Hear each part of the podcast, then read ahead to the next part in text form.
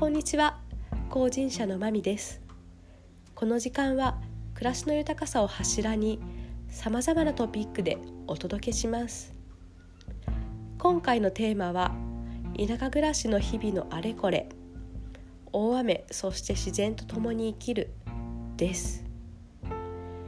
この8月11日からの豪雨全国各地本当に大変な状況が続いていると思います。被害に遭われました皆様心よりお見舞い申し上げます。私たちが住んでいるとこも今回かなり降りました。ですので今回被害がなかったことは幸いだったと思っています。特に我が家は中山間地の、えー、土砂災害危険地区に住んでおりますので今回も心配で心配で、えー、もちろん避難しました。また今回は長丁場だったので避難所にも実家にも義理の両親のお家にも大変お世話になりました。安全な場所で寝れるっていうだけでもありがたいんですけれどもやっぱり実家に自宅に帰ると我が家が一番だなとほっとします。土砂災害危険地区に住んでいること2歳の娘がいることそして農業を営む主人が天気に詳しくて敏感なので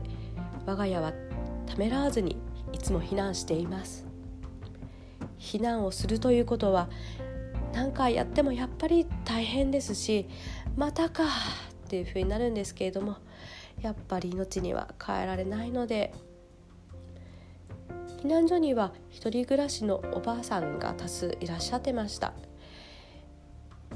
一人のおばあさんは毎回豪雨の時台風の時は避難しているとおっしゃってました。慣れっこにならずいつも危機意識を持つということはなかなかできないことだと思います。私も常に危機意識忘れないようにしたいと思いました。えー、土砂災害危険地区というだけあってですね我が家のすぐ裏手には山があります。でまたすぐ近くには沢が流れています。ですので雨の時はやはり怖いです。いつもどちらかというと湿気も多いです。でも山が裏手にあるから夏は市内に比べて涼しかったり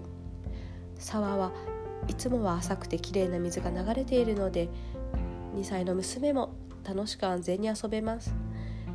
鹿の声も聞こえたり蛍が見えたり月夜もすごく綺麗だったり自然と共に生きるということはこういうことなのかなと日常の中で思うことが多々あります。大きな川の近くに住んでいる方は川の海の近くに住んでいる方は海のそれぞれ自然の怖さ豊かさの中で生きてるんだろうなと思います。逆に生かされてると言いますでしょうか。一方世界に目を向けるとこの間大洪水大干ばつ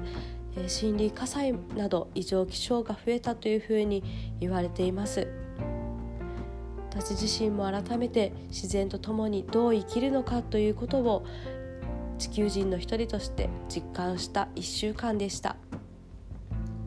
まだまだ台風シーズンが続きます。皆様どうぞお気をつけください。それではまた。